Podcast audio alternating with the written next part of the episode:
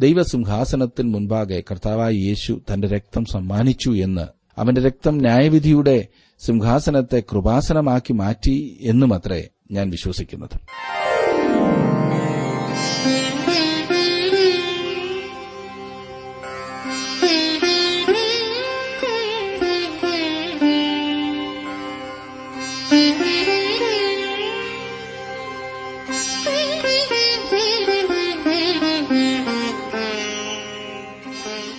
T W ആറിന്റെ വേദപഠന class ആരംഭിക്കുകയാണ്.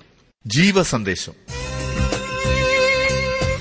ജീവസന്ദേശം വചന പഠന ക്ലാസ്സിലെ ഇന്നത്തെ പാഠഭാഗം വിശുദ്ധ യോഹന്നാൻ എഴുതിയ സുവിശേഷം ഇരുപതാം അധ്യായത്തിന്റെ ഒൻപത് മുതൽ മുപ്പത്തിയൊന്ന് വരെയുള്ള വാക്യങ്ങൾ. പ്രാർത്ഥനയോടെ നമുക്ക് ശ്രമിക്കാം സഹോദരൻ ജോർജ് ഫിലിപ്പ് പഠനം ആരംഭിക്കുന്നു.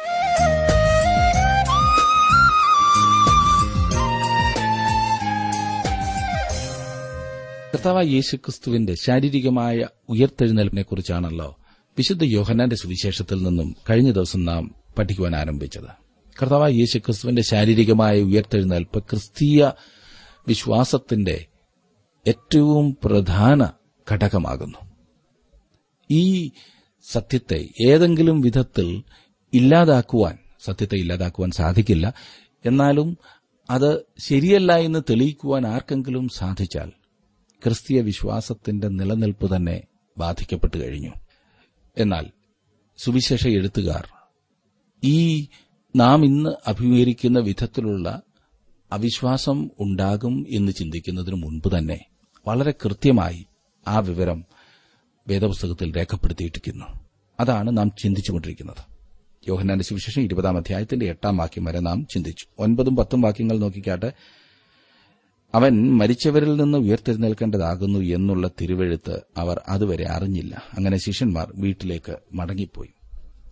ഇവിടെ മഗ്നലക്കാരത്തി മറിയ അതുപോലെ തന്നെ തന്നോട് കൂടിയിട്ടായിരുന്ന മറ്റ് സ്ത്രീകൾ യോഹന്നാൻ പത്രോസ് ഇവരൊക്കെ കല്ലറയ്ക്കൽ വന്ന് തങ്ങൾ കർത്താവിന്റെ ശരീരം അവിടെ നിന്ന് പോയി എന്നുള്ള വസ്തുത മനസ്സിലാക്കി. എന്നാൽ വളരെ വിചിത്രമായ കാര്യമാണ് യോഹന്നാൻ നമ്മോട് ഇവിടെ പറയുന്നത്. താൻ മരിച്ചവരിൽ നിന്ന് ഉയർത്തെഴുന്നേൽക്കുമെന്ന് യേശു ആവർത്തിച്ച് ശിഷ്യന്മാരോട് പറയുകയും അതിനെക്കുറിച്ച് പഴയ നിയമത്തിൽ പറയുകയും ചെയ്തിരുന്നുവെങ്കിലും ഈ മനുഷ്യർ ആ കാര്യം മനസ്സിലാക്കിയിരുന്നില്ല. ഇന്നും പഴയ നിയമം മനസ്സിലാക്കുന്നതിനും വ്യാഖ്യാനിക്കുന്നതിനും പുതിയ നിയമം ഒരു വിളക്ക് പോലെ നമുക്ക് ആവശ്യമാണ്.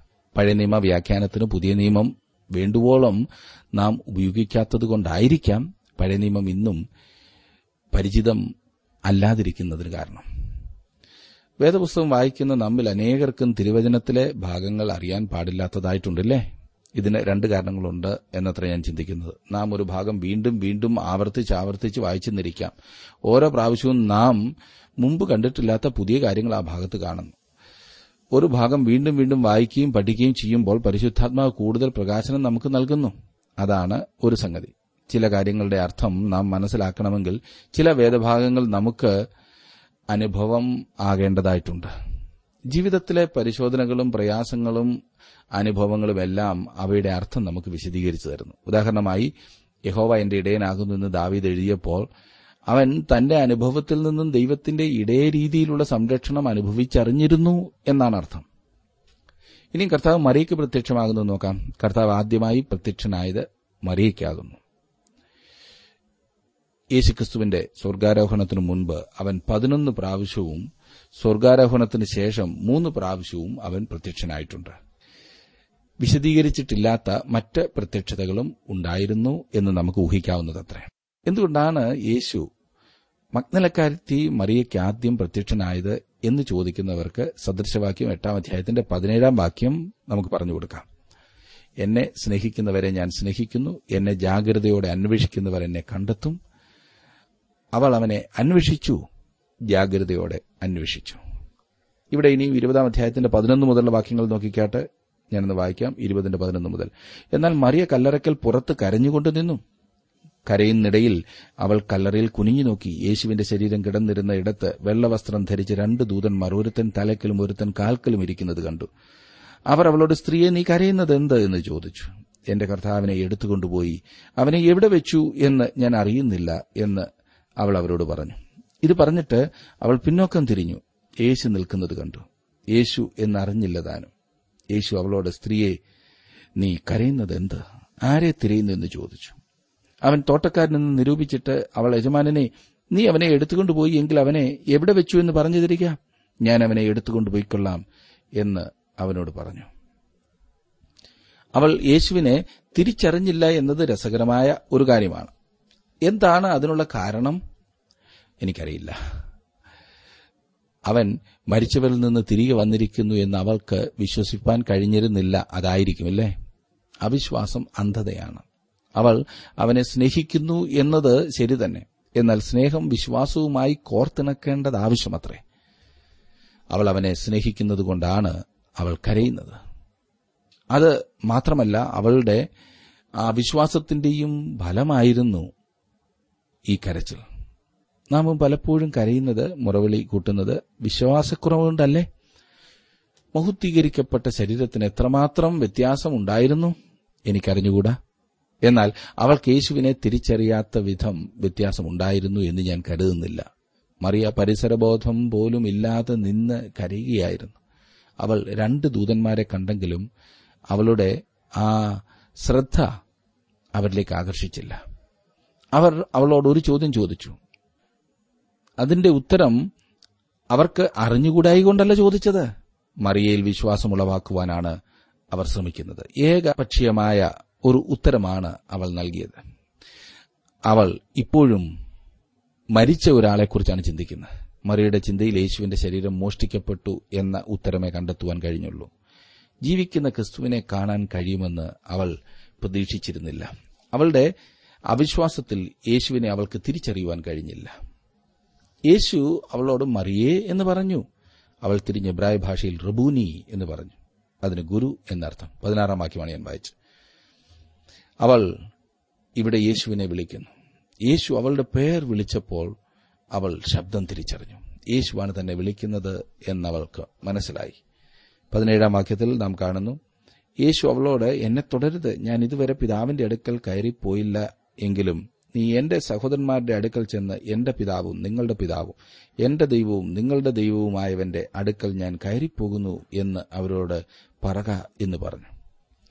തന്നെ തുടരുതെന്ന് കർത്താവ് മറിയോട് പറഞ്ഞു. നോക്കണേ ഇവിടെ കർത്താവ് ഉപയോഗിച്ചിരിക്കുന്ന ആ പദത്തിന്റെ അർത്ഥം പിടിക്കുക എന്ന അർത്ഥമാണ് പിന്നീട് അവൻ ശിഷ്യന്മാരോട് തന്നെ തൊടുക എന്ന് പറഞ്ഞു. എന്താണ് ഈ വ്യത്യാസം കാണുന്നത്? ഞാൻ ഇതുവരെ പിതാവിന്റെ അടുക്കൽ കയറിപ്പോയില്ല എന്ന് അവൻ അവളോട് പറഞ്ഞു. അവൾ അവനെ പിടിക്കരുത് എന്ന് പറയുവാനുള്ള കാരണം അതാണ്. വീട്ടിൽ വെച്ച് ശിഷ്യന്മാർക്ക് പ്രത്യക്ഷനാകുന്നതിന് മുമ്പ് അവൻ പിതാവിന്റെ അടുക്കൽ കയറിപ്പോയി എന്നതിനാൽ കരുതാവുന്നതത്രേ. ദൈവസിംഹാസനത്തിന് മുൻപാകെ കർത്താവായ യേശു തന്റെ രക്തം സമ്മാനിച്ചു എന്ന് അവന്റെ രക്തം ന്യായവിധിയുടെ സിംഹാസനത്തെ കൃപാസനമാക്കി മാറ്റി എന്നുമത്രേ ഞാൻ വിശ്വസിക്കുന്നത്. ആ രക്തം എനിക്കും നിങ്ങൾക്കും വേണ്ടിയാണ് ചൊരിഞ്ഞത്. നമുക്ക് വേണ്ടി അവൻ കൊടുത്ത വിലയുടെ നിത്യ സാക്ഷ്യമായി എന്നേക്കും ആ രക്തം അവിടെ ഉണ്ടായിരിക്കും. അവൻ ദൈവത്തെ എന്റെ പിതാവും നിങ്ങളുടെ പിതാവും എന്നും എന്റെ ദൈവവും നിങ്ങളുടെ ദൈവവും എന്നും വ്യക്തമായി വിളിച്ചിരിക്കുന്നത് നാം പ്രത്യേകം ശ്രദ്ധിക്കുക. നമുക്ക് ദൈവത്തോടെ ഉള്ള ബന്ധത്തിൽ നിന്നും വ്യത്യസ്തമായ ബന്ധമാണ് കർത്താവിന് പിതാവായ ദൈവത്തോടുള്ളത്. ക്രിസ്തുവിലുള്ള വിശ്വാസത്താൽ നാം ദൈവമക്കൾ ആയിത്തീർന്നിരിക്കുന്നു. എന്നാൽ ക്രിസ്തുവാകട്ടെ അവൻ ദൈവത്തിന്റെ നിത്യപുത്രനും തൃത്വത്തിൽ അംഗവുമാണ്. അതുകൊണ്ട് അത്ര യേശു ഈ വ്യത്യാസം ഇവിടെ സൂചിപ്പിച്ചിരിക്കുന്നത്.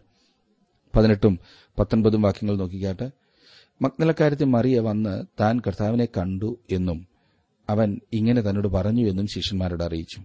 ആഴ്ചവട്ടത്തിന്റെ ഒന്നാം നാളായ ആ ദിവസം നേരം വൈകിയപ്പോൾ ശിഷ്യന്മാർ ഇരുന്ന സ്ഥലത്ത് യഹൂദന്മാരെ പേടിച്ച് വാതിലടച്ചിരിക്കെ യേശു വന്ന് നടുവിൽ നിന്നുകൊണ്ട് നിങ്ങൾക്ക് സമാധാനം എന്ന് അവരോട് പറഞ്ഞു. ഈ ശിഷ്യന്മാർ യേശു ക്രൂശിക്കപ്പെട്ടപ്പോൾ ചിതറിപ്പോകുകയും ഇപ്പോൾ വീണ്ടും ഒരുമിച്ചുകൂടി ഒരു മുറിയിൽ ഭയം നിമിത്തം ഒളിച്ചിരിക്കുകയും ചെയ്യുന്നു. മുറിയുടെ വാതിൽ അടച്ചിരുന്ന അതായത് അവ പൂട്ടിയിരുന്ന ഒരു അവസ്ഥ. അവൻ അവരോട് പറയുവാനുള്ള വാക്ക് സമാധാനം എന്നായിരുന്നു. നമ്മുടെ കർത്താവായ യേശുക്രിസ്തുവിലുള്ള വിശ്വാസത്താൽ നീതീകരിക്കപ്പെടുമ്പോൾ ലഭിക്കുന്ന സമാധാനമാണത്. അത് ദൈവത്തോട് സമാധാനവും നൽകുന്നു. അവനെ കണ്ടപ്പോൾ അവർ അറിഞ്ഞു. ഇവർ വാസ്തവത്തിൽ ഭയന്നിരുന്നു. വാതിൽ പൂട്ടിയിരുന്നു എങ്കിലും അവൻ അകത്ത് കടക്കുകയും തന്റെ മഹത്വീകരിക്കപ്പെട്ട ശരീരത്തോടെ അവർക്ക് പ്രത്യക്ഷനാവുകയും ചെയ്തു. ഭൗതിക പ്രപഞ്ചത്തിലെ നിയമങ്ങൾക്ക് മഹുദ്ധീകരിക്കപ്പെട്ട ശരീരം വിധേയമല്ല എന്ന് നാം ഇതിൽ നിന്നും മനസ്സിലാക്കുന്നു. അതിനാൽ ഉൾപ്രാപണ സമയത്ത് നമ്മുടെ ശരീരം രൂപാന്തരപ്പെടുമ്പോൾ കർത്താവിനെ ആകാശത്തിൽ എതിരേൽപ്പാൻ നമുക്ക് യാതൊരു പ്രയാസവും ഉണ്ടായിരിക്കില്ല ഇരുപതാം വാക്യം നോക്കിക്കാട്ടെ. ഇത് പറഞ്ഞിട്ട് അവൻ കൈയും വിലാപ്പുറവും അവരെ കാണിച്ചു. കർത്താവിനെ കണ്ടിട്ട് ശിഷ്യന്മാർ സന്തോഷിച്ചു. ആണിപ്പാടുകളുള്ള കരവും കുന്തത്താൽ കുത്തേറ്റ പാർശ്വവും മൂന്ന് ദിവസം മുൻപ് ക്രൂസിൽ മരിച്ച അതേ കർത്താവ് ഉയർത്തിരിക്കുന്നു. അവരുടെ മുൻപിൽ ഇതാ പ്രത്യക്ഷപ്പെട്ടിരിക്കുന്നു എന്നതിന്റെ അലംഘ്യമായ തെളിവാണ്. യേശു ശാരീരികമായി ഉയർത്തിട്ടില്ല എന്ന് വാദിക്കുന്നവർ ഇപ്പോഴും ഉണ്ടെന്നുള്ളത് അത്ഭുതമായിരിക്കുന്നു ഇല്ലേ? കയ്യും കാലും എന്നാണ് ലൂക്കോസ് വിവരിക്കുന്നത്. കർത്താവിന്റെ കാലിലും ആണി തറയ്ക്കപ്പെട്ടു എന്ന് തെളിയിക്കുന്ന ഏകവാക്യമാണിത് യേശുവിന്റെ ശരീരം ഇപ്പോഴും വസ്തുമയമാണെന്നുള്ളതിന്റെ തെളിവാണിത്. മുറിവിന്റെ വടുക്കൾ ആ ശരീരത്തിൽ കണ്ടതിനാൽ യേശുവാണെന്ന് സ്ഥിരീകരിക്കപ്പെട്ടു. സ്പർശിക്കാവുന്ന യഥാർത്ഥമായ ചരിത്രപരമായ തെളിവിനെ ആസ്പദമാക്കിയുള്ളതാണ് വിശ്വാസം. പുനരുത്ഥാനം ഒരു സത്യമാണെന്ന് ബോധ്യപ്പെട്ടതിനാൽ ശിഷ്യന്മാർ സന്തോഷിച്ചു. സന്തോഷത്താൽ വിശ്വസിക്കാതെ അതിശയിച്ചു നിന്നു എന്നാണ് ലൂക്കോസ് പറയുന്നത്. പാടുകൾ ശരീരത്ത് കാണുവാനുണ്ടായിരുന്നു. നമ്മുടെ ശരീരത്ത് പാടുകൾ ഉണ്ടായിരിക്കുമെന്ന് ഞാൻ ചിന്തിക്കുന്നില്ല. അവൻ നമുക്ക് വേണ്ടി സഹിച്ച കഷ്ടപ്പാടുകളുടെ പാടുകൾ ആയതിനാലാണ് അവന്റെ ശരീരത്തിൽ അവ ഉണ്ടായിരുന്നത്. അവന്റെ മുമ്പിൽ നാം കറയും കളങ്കവും ഇല്ലാത്തവരായി നമ്മെ നിർത്തേണ്ടതിന് അവൻ നമുക്ക് വേണ്ടി പാടുകളേറ്റു അവൻ നമ്മുടെ പാപം തന്റെ മേൽ ഏറ്റെടുത്തു. നിത്യതയോളം അതിന്റെ അടയാളമായിരിക്കും ഈ പാടുകൾ. ഇരുപത്തൊന്നാം വാക്യത്തിൽ യേശു പിന്നെയും അവരോട് നിങ്ങൾക്ക് സമാധാനം. പിതാവ് എന്നെ അയച്ചതുപോലെ ഞാനും നിങ്ങളെ അയക്കുന്നു എന്ന് പറഞ്ഞു. കർത്താവ് വെറുതെ തന്റെ വാക്കുകൾ ആവർത്തിക്കുകയല്ല ചെയ്യുന്നത്. ഇവിടെ വ്യത്യസ്തമായ സമാധാനത്തെക്കുറിച്ചാണ് അവൻ പറയുന്നത്. പത്തൊൻപതാം വാക്യത്തിൽ വീണ്ടെടുപ്പിന്റെ സമാധാനമാണ്. അതായത് ദൈവത്തോട് സമാധാനം. വീണ്ടെടുപ്പ് ഇപ്പോൾ പൂർത്തിയായിരിക്കുന്നു. മത്താരുടെ സുവിശേഷം പതിനൊന്നാം അധ്യായത്തിന്റെ ഇരുപത്തെട്ടാം വാക്യത്തിൽ പറഞ്ഞിരിക്കുന്ന സമാധാനമാണത്. അധ്വാനിക്കുന്നവരും ഭാരം ചുമക്കുന്നവരുമായുള്ളവരെ എല്ലാവരും എന്റെ അടുക്കൽ വരുവിൻ. ഞാൻ നിങ്ങളെ ആശ്വസിപ്പിക്കും. ഇതാണ് വീണ്ടെടുപ്പിന്റെ ആശ്വാസം അഥവാ വീണ്ടെടുപ്പിന്റെ സമാധാനം. വേറെ ഒരു സമാധാനമുണ്ട് ദൈവത്തോടുള്ള കൂട്ടായ്മയിൽ ജീവിക്കുന്നവരും അവന്റെ ഹിതം പ്രവർത്തിക്കുന്നവർക്കും അനുഭവിക്കുവാൻ കഴിയുന്നതായ സമാധാനമാണത്. മത്താട് സുവിശേഷം പതിനൊന്നാം അധ്യായത്തിന്റെ ഇരുപത്തിയൊൻപതാം വാക്യത്തിൽ പറഞ്ഞിരിക്കുന്ന സമാധാനം അതാണ്. ഞാൻ സൌമ്യതയും താഴ്മയും ഉള്ളവനാകിയാൽ എന്റെ മുഖം ഏറ്റുകൊണ്ട് എന്നോട് പഠിപ്പീൻ. എന്നാൽ നിങ്ങളുടെ ആത്മാക്കൾക്ക് ആശ്വാസം കണ്ടെത്തും. വീണ്ടെടുപ്പ് ഇപ്പോൾ പൂർത്തിയായിരിക്കുന്നു. പിതാവ് തന്നെ ലോകത്തിലേക്ക് അയച്ചതുപോലെ ഇപ്പോൾ അവൻ അവരെ ലോകത്തിലേക്ക് അയക്കുന്നു. മുമ്പ് തന്റെ പ്രാർത്ഥനയിൽ കർത്താവ് ആ കാര്യം സൂചിപ്പിച്ചിരുന്നു. നീ എന്നെ ലോകത്തിലേക്ക് അയച്ചതുപോലെ ഞാൻ അവരെയും ലോകത്തിലേക്ക് അയച്ചിരിക്കുന്നു എന്ന് യോഹനാന്റെ സുവിശേഷം പതിനേഴാം അധ്യായത്തിന് പതിനെട്ടാം വാക്യത്തിൽ വായിക്കും. ഇരുപത്തിരണ്ടാം വാക്യം നോക്കിക്കാട്ടെ. ഇങ്ങനെ പറഞ്ഞ ശേഷം അവൻ അവരുടെ മേൽ ഊതി. അവരോട് പരിശുദ്ധാത്മാവിനെ കൈക്കൊള്ളുവീൻ ന്യായപ്രമാണത്തിൽ നിന്ന് കൃപയിലേക്കുള്ള മാറ്റത്തിന്റെ കാലയളവാണ് ചരിത്രത്തിലെ ഈ സമയം. ഈ മനുഷ്യരുടെ ജീവിതത്തിലും കർത്താവായ യേശുക്രിസ്തുവിന്റെ ശുശ്രൂഷയിലും അവന്റെ മരണ പുനരുദ്ധാനം എന്നിവയ്ക്കും പെന്തക്കോസ് നാളിനും ഇടയ്ക്ക് ഒരു ഇടവേളയുണ്ട്. ലോകചരിത്രത്തിലെ ഒരു അതുല്യമായ കാലയളവാണിത്. ലൂക്കോസ് പതിനൊന്നിൽ നമ്മുടെ കർത്താവ് പ്രാർത്ഥനയെക്കുറിച്ച് അവരോട് പറഞ്ഞിരിക്കുന്നു. അവർ ചോദിക്കുന്നത് അവർക്ക് ലഭിക്കും എന്ന് കർത്താവ് അവരോട് പറഞ്ഞിരുന്നു. ലൂക്കോസ് പതിനൊന്നിന്റെ പതിമൂന്നാം വാക്യത്തിൽ സ്വർഗസ്ഥനായ പിതാവ് തന്നോട് യാചിക്കുന്ന ഏവർക്കും പരിശുദ്ധാത്മാവിനെ നൽകുന്നതിനെക്കുറിച്ചാണ് താൻ പറയുന്നത് എന്ന് യേശു പറഞ്ഞു. അവർ ഒരിക്കലും യാചിച്ചില്ല. യോഹന്നാൻ പതിനാലിന്റെ പതിനാറിൽ യേശു പറയുന്നത് എന്നാൽ ഞാൻ പിതാവിനോട് ചോദിക്കും അവൻ സത്യത്തിന്റെ ആത്മാവ് എന്ന മറ്റൊരു കാര്യസ്ഥനെ എന്നേക്കും നിങ്ങളോട് കൂടെ ഇരിക്കേണ്ടതിന് നിങ്ങൾക്ക് തരും. യേശു ജീവനുള്ള ദൈവത്തിന്റെ പുത്രനായ ക്രിസ്തു എന്ന് ശിമോൻ പത്രോസ് മനസ്സിലാക്കി എന്നത് ശരി തന്നെയാണ്. എന്നാൽ ഏതാനും മിനിറ്റുകൾക്ക് ശേഷം ക്രിസ്തുവിനോട് അവൻ മരിക്കുവാനായി ക്രൂശിങ്കിലേക്ക് പോകരുത് എന്ന് ഗുണദോഷിക്കുന്നതായി നാം കാണുന്നുണ്ട്. പരിശുദ്ധാത്മാവിനെ കൈക്കൊള്ളുവീൻ എന്ന് പറഞ്ഞ് ഊതിയ സമയം അവർ പുതുജീവൻ പ്രാപിച്ചു. അതിനു മുൻപ് അവരിൽ ദൈവത്തിന്റെ ആത്മാവിന്റെ അധിവാസം ഉണ്ടായിരുന്നില്ല അവരുടെ മേൽ ഊതി എന്ന വേദപുസ്തകത്തിൽ വേറെ ഒരു ഭാഗത്തുകൂടി മാത്രമേ കാണുന്നുള്ളൂ. ദൈവം ആദാമിൽ ജീവശ്വാസം ഊതി എന്ന്.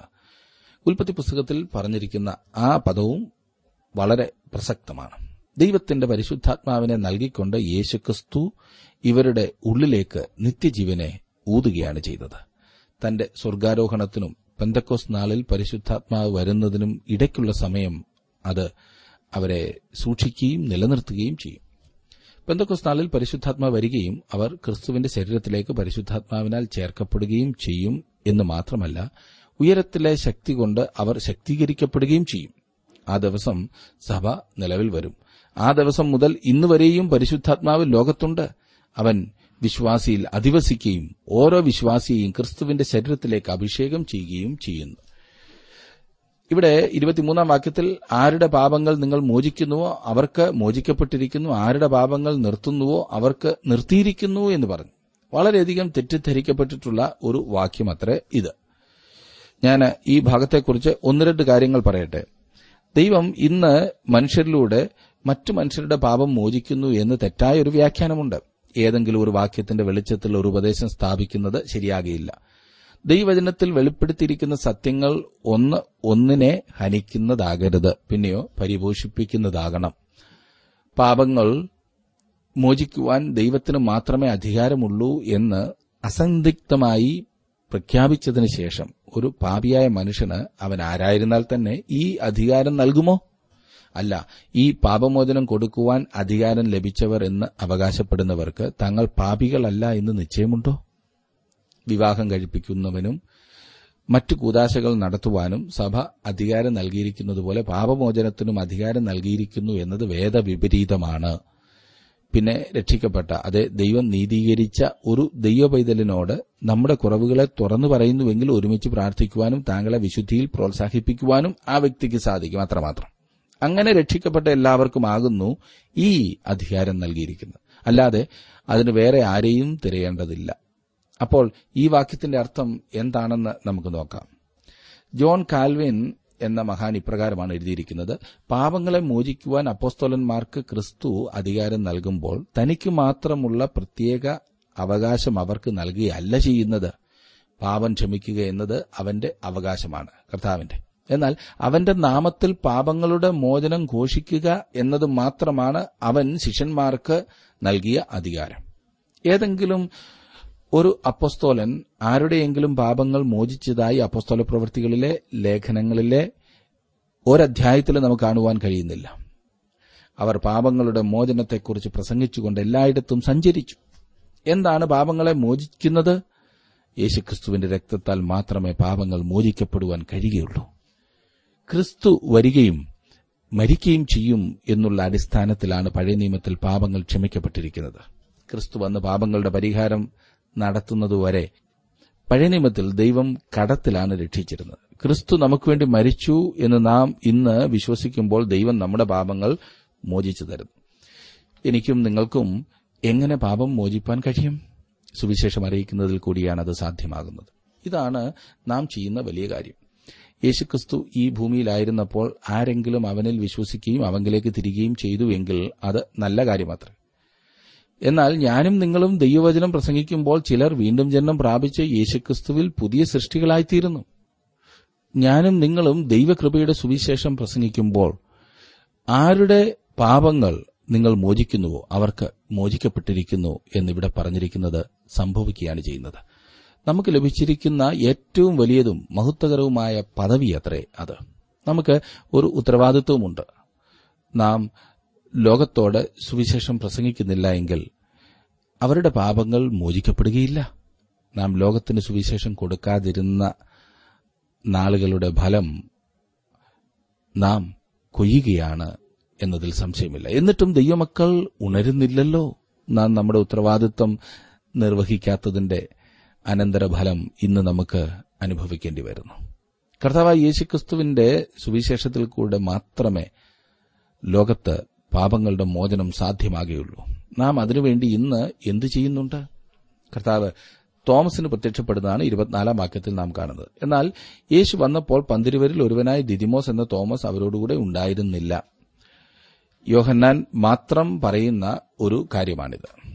തോമസ് സംശയിക്കുന്നവനും ഏകനായി ചുറ്റി നടക്കുന്ന പ്രകൃതക്കാരനുമായിരുന്നു അതുകൊണ്ടാണ് അവൻ അവിടെ ഇല്ലാതിരുന്നത്. ഏത് സാഹചര്യത്തിലും അവൻ സംശയം പ്രകടിപ്പിച്ചിരുന്നു. മറ്റ് പത്ത് ശിഷ്യന്മാരും യേശു മരിച്ചവരിൽ നിന്നും ഉയർത്തെഴുന്നേറ്റതിനെക്കുറിച്ച് സന്തോഷത്തോടെ സംസാരിച്ചു കൊണ്ടിരുന്നു. എന്നാൽ തോമസ് അത് വിശ്വസിക്കുവാൻ തുനിഞ്ഞില്ല. ഇരുപത്തിയഞ്ചാം വാക്യത്തിൽ നാം കാണുന്നത് മറ്റ് ശിഷ്യന്മാർ അവനോട് ഞങ്ങൾ കർത്താവിനെ കണ്ടു എന്ന് പറഞ്ഞാറ് ഞാൻ അവന്റെ കൈകളിൽ ആണിപ്പഴുത് കാണുകയും ആണിപ്പഴുതിൽ വിരലിടുകയും അവന്റെ വിലാപ്പുറത്ത് കൈയിടുകയും ചെയ്തിട്ടല്ലാതെ വിശ്വസിക്കുകയില്ല എന്ന് അവൻ അവരോട് പറഞ്ഞു. ഇവിടെ തോമസ് അവിശ്വാസിയായി കാണപ്പെടുന്നു. താനൊരു വിശ്വാസിയാകേണ്ടതിന് ആവശ്യമായ തെളിവുകളെല്ലാം അവന് ലഭിച്ചിരുന്നു. എന്നാൽ അവൻ ഒരു വിശ്വാസിയായിരുന്നില്ല ഇപ്പോഴെങ്കിലും അവൻ മറ്റ് ശിഷ്യന്മാരോടൊപ്പം നിൽക്കും എന്നത് തീർച്ചയാണ്. എന്നെ ശ്രദ്ധിക്കുന്ന പ്രിയ സുഹൃത്ത് നിങ്ങൾക്ക് കൃപയിൽ വളരണമെന്നുണ്ടെങ്കിൽ നിങ്ങൾ വിശ്വാസികളോടുകൂടി വരികയും അവരോടൊപ്പം വളരുകയും ചെയ്യേണ്ടതത്രേ. കർത്താവിന്റെ വചനത്തിൽ നിന്ന് പഠിക്കുന്ന കാര്യങ്ങൾ തമ്മിൽ തമ്മിൽ പങ്കുവയ്ക്കേണ്ടതും ആവശ്യമാണ്. ചിലർ ചെയ്യുന്നതുപോലെ നമ്മുടെ സഭായോഗങ്ങളെ ഉപേക്ഷിക്കാതെ തമ്മിൽ പ്രബോധിപ്പിച്ചുകൊണ്ട് സ്നേഹത്തിലും സൽപ്രവൃത്തികൾക്കും ഉത്സാഹം വർദ്ധിപ്പിക്കാൻ അന്യോന്യം സൂക്ഷിച്ചുകൊള്ളുക നാൾ സമീപിക്കുന്നു എന്ന കാണുന്തോറും അത് അധികമായി ചെയ്യേണ്ടതാകുന്നു എന്ന് എബ്രായ ലേഖനം പത്താം അധ്യായത്തിന്റെ ഇരുപത്തിനാല് അഞ്ചും വാക്യങ്ങളിൽ നാം കാണുന്നു. ഒന്നിച്ച് വളരണമെന്നുണ്ടെങ്കിൽ നാം ഒന്നിച്ച് കൂടി വരേണ്ടത് ആവശ്യമാണ്. ഇരുപത്തി ആറ് മുതൽ ഇരുപത്തിയെട്ട് വരെയുള്ള വാക്യങ്ങൾ നോക്കിക്കാട്ട് എട്ട് ദിവസം കഴിഞ്ഞിട്ട് ശിഷ്യന്മാർ പിന്നെയും അകത്ത് കൂടിയിരിക്കുമ്പോൾ തോമസും ഉണ്ടായിരുന്നു. വാതിൽ അടച്ചിരിക്കെ യേശു വന്നു നടുവിൽ നിന്നുകൊണ്ട് നിങ്ങൾക്ക് സമാധാനമെന്ന് പറഞ്ഞു. പിന്നെ തോമസിനോട് നിന്റെ വിരൽ ഇങ്ങോട്ട് നീട്ടി എന്റെ കൈകളെ കാണുക. നിന്റെ കൈ നീട്ടി എന്റെ വിലാപ്പുറത്തിടുക. അവിശ്വാസിയാകാതെ വിശ്വാസിയായിരിക്ക എന്ന് പറഞ്ഞു. തോമസ് അവനോട് എന്റെ കർത്താവും എന്റെ ദൈവവുമായുള്ളവേ എന്നുത്തരം പറഞ്ഞു. യേശു അവനോട് നീ എന്നെ കണ്ടത് കൊണ്ട് വിശ്വസിച്ചു. കാണാതെ വിശ്വസിച്ചവർ ഭാഗ്യവാൻമാർ എന്ന് പറഞ്ഞു. തോമസ് കൈനീട്ടി യേശുവിനെ തൊട്ടു എന്ന് നമുക്ക് ലഭിക്കുന്ന രേഖകളിൽ എങ്ങും കാണുന്നില്ല. അവൻ അപ്രകാരം ചെയ്യേണ്ട ആവശ്യമില്ലായിരുന്നു. ഇന്ന് അനേകർ പറയാറുള്ള കാര്യമാണ് അവനെ ഒന്ന് കാണുവാൻ കഴിഞ്ഞിരുന്നെങ്കിൽ അവനെ സ്പർശിക്കുവാൻ കഴിഞ്ഞിരുന്നെങ്കിൽ ഞാൻ വിശ്വസിക്കുമായിരുന്നു എന്ന്. യേശുവിന്റെ മരണ ഉയർത്തെഴുന്നേൽപ്പ് എന്നീ സംഭവങ്ങൾക്ക് തെളിവുകളില്ല എന്നതല്ല പ്രശ്നം. മനുഷ്യഹൃദയത്തിലാണ് പ്രശ്നം. മനുഷ്യന്റെ ഈ ആത്മാർത്ഥമായ സംശയത്തെ ദൈവം കൈകാര്യം ചെയ്യും. എന്നാൽ ആത്മാർത്ഥതയില്ലാത്ത സംശയങ്ങൾ ദൈവം കൈകാര്യം ചെയ്യും എന്ന് ഞാൻ ചിന്തിക്കുന്നില്ല. തങ്ങൾക്ക് വേദപുസ്തകത്തിൽ വിശ്വസിപ്പാൻ കഴിയുകയില്ല എന്ന് അനേകർ പറയുന്നത് കേൾക്കാറുണ്ട്. അവരുടെ പ്രശ്നം ബുദ്ധിപരമായതാണെന്ന് അവർ അവകാശപ്പെടുന്നുണ്ട്. സുഹൃത്തെ ധാർമ്മികമായ പ്രശ്നങ്ങൾ കാരണം തങ്ങൾക്ക് വേദപുസ്തകത്തിൽ വിശ്വസിപ്പാൻ കഴിയില്ല എന്ന് ചിലർ പറയുന്നു. ആത്മാർത്ഥമായ സംശയങ്ങൾ ഉള്ളവരെ ദൈവം എല്ലായ്പ്പോഴും സഹായിക്കുമെന്നത്ര എന്റെ വിശ്വാസം. തോമസ് നൽകിയതിൽ വലിയതായ ഒരു സാക്ഷ്യം കർത്താവിനെക്കുറിച്ച് ഒരിക്കലും നമുക്ക് കേൾക്കുവാൻ കഴിയുകയില്ല. തിരുവചനത്തിലെ വിശ്വാസ പ്രഖ്യാപനങ്ങളിൽ ഉന്നതമായ ഒന്നാണിത്. എന്റെ കർത്താവും എന്റെ ദൈവവുമേ. ഒരു യഹൂദനെ സംബന്ധിച്ചിടത്തോളവും ഏറ്റവും ഉന്നതമായ കാര്യമാണ് ഇത് സംശയിക്കുന്നവനായ തോമസിന്റെ അധരത്തിൽ നിന്ന് വന്നു എന്നത് എത്രയോ ഉന്നതമാണല്ലേ? മുപ്പതും മുപ്പത്തിയൊന്നും വാക്യങ്ങൾ. യേശു അവനോട് നീ എന്നെ കണ്ടതുകൊണ്ട് വിശ്വസിച്ച് കാണാതെ വിശ്വസിച്ചവർ ഭാഗ്യവാന്മാർ എന്ന് പറഞ്ഞു. ഈ പുസ്തകത്തിൽ എഴുതിയിരിക്കുന്നതല്ലാതെ മറ്റനേകം അടയാളങ്ങളും യേശു തന്റെ ശിഷ്യന്മാർ കാണുക ചെയ്തു. എന്നാൽ യേശു ദൈവപുത്രനായ ക്രിസ്തു എന്ന് നിങ്ങൾ വിശ്വസിക്കേണ്ടതിനും വിശ്വസിച്ചിട്ട് അവന്റെ നാമത്തിൽ നിങ്ങൾക്ക് ജീവനുണ്ടാകേണ്ടതിനും ഇത് എഴുതിയിരിക്കുന്നു. സുവിശേഷത്തിന്റെ താക്കോൽ ഇതാണ്. രേഖപ്പെടുത്തിയിട്ടില്ലാത്ത അനേകം കാര്യങ്ങൾ കർത്താവ് ചെയ്തു. അവൻ ബഹുപുരുഷാരത്തെ സൌഖ്യമാക്കി. പുനരുദ്ധാനത്തിന് ശേഷവും രേഖപ്പെടുത്തിയിട്ടില്ലാത്ത അനവധി കാര്യങ്ങൾ യേശു ചെയ്തു. യോഹനൻ അതാണ് അർത്ഥമാക്കുന്നത്? തെരഞ്ഞെടുത്ത കാര്യങ്ങൾ മാത്രമേ യോഹന്നാൻ തന്റെ സുവിശേഷത്തിൽ എഴുതിയിട്ടുള്ളൂ. താൻ പ്രത്യേക ഉദ്ദേശത്തോടു കൂടിയാണ് ഈ കാര്യങ്ങൾ എഴുതുവാനായി തെരഞ്ഞെടുത്തത്. യേശുക്രിസ്തുവിന്റെ ഒരു ജീവചരിത്രം എഴുതുകയായിരുന്നില്ല യോഹനാന്റെ ഉദ്ദേശം. മറ്റ് സുവിശേഷ എഴുത്തുകാർ വിട്ടുകളഞ്ഞ കാര്യങ്ങൾ തന്റെ സുവിശേഷത്തിൽ ഉൾക്കൊള്ളിക്കുവാനുള്ള ശ്രമവുമല്ല യോഹനാൻ നടത്തിയത്. യേശു ദൈവപുത്രനായ ക്രിസ്തു എന്ന് നിങ്ങൾ വിശ്വസിക്കേണ്ടതിനും വിശ്വസിച്ചിട്ട് അവന്റെ നാമത്തിൽ നിങ്ങൾക്ക് ജീവനുണ്ടാകേണ്ടതിനുമാണ് ഇവ എഴുതിയിരിക്കുന്നത്. വിശ്വാസത്താലാണ് ജീവനുണ്ടാകുകയും വീണ്ടും ജനനം പ്രാപിക്കുകയും ചെയ്യുന്നത്. കർത്താവായ യേശുക്രിസ്തുവിലുള്ള വിശ്വാസത്താൽ താങ്കൾ ഒരു ദൈവവേദലായിത്തീരുന്നു എന്നെ ശ്രദ്ധിക്കുന്ന പ്രിയ സുഹൃത്തെ അപ്രകാരം ഒരു അനുഗ്രഹിക്കപ്പെട്ട പദവിയിൽ എത്തിച്ചേരുവാൻ താങ്കൾക്ക് സാധിച്ചിട്ടുണ്ടോ?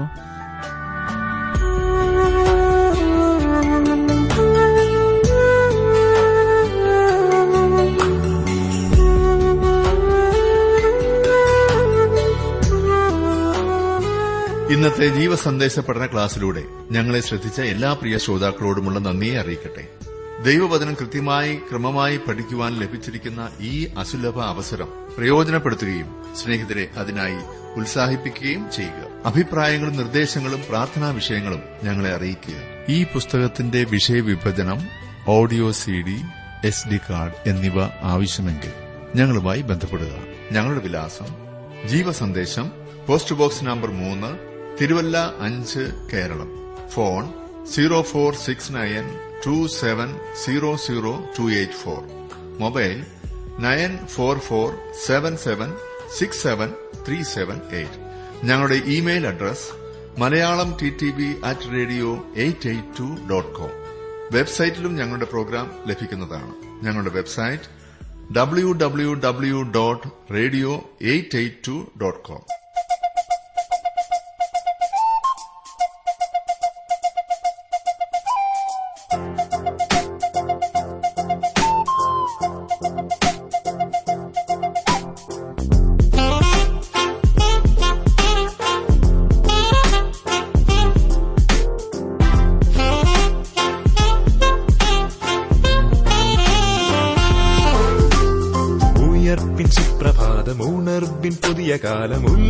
ഉല്ലസിച്ചാഘോഷിക്കാം ഉണ്മയോടാരാധിക്കാം. ഉണർന്നിടാം ദൈവജനമേ. ഉണ്മയോടാരാധിക്കാം. ഉണർന്നിടാം ദൈവജനമേ. ഉല്ലാസത്തിന്റെയും ജയത്തിന്റെയും ഘോഷമുയരട്ടെ. ഉല്ലാസത്തിന്റെയും ജയത്തിന്റെയും ഘോഷമുയരട്ടെ. ഉല്ലാസത്തിന്റെയും ജയത്തിന്റെയും ഘോഷമുയരട്ടെ. ഉല്ലാസത്തിന്റെയും ജയത്തിന്റെയും ഘോഷമുയരട്ടെ. ഉയർപ്പിൻ സുപ്രഭാതം ഉണർവിൻ പുതിയ കാലം ഉല്ലസിച്ചാഘോഷിക്കാം.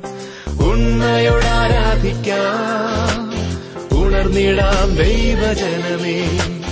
ഉണ്മയോടാരാധിക്കാം ഉണർന്നിടാം ദൈവജനമേ മരണമേ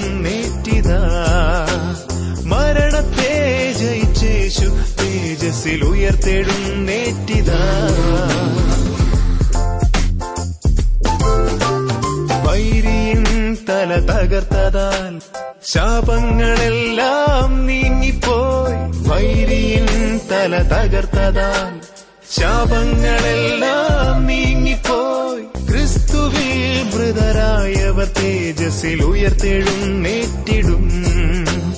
ക്രിസ്തുവിൽ മൃതരായവർ തേജസ്സിൽ ഉയർത്തെഴുന്നേറ്റിടും. ഉയർപ്പിൻ സുപ്രഭാതം ഉണർവിൻ പുതിയ കാലം ഉല്ലസിച്ചാഘോഷിക്കാം ഉണ്മയോടാരാധിക്കാം ഉണർന്നിടാം ദൈവജനമേ ഉണ്മയോടാരാധിക്കാം ഉണർന്നിടാം ദൈവജനമേ.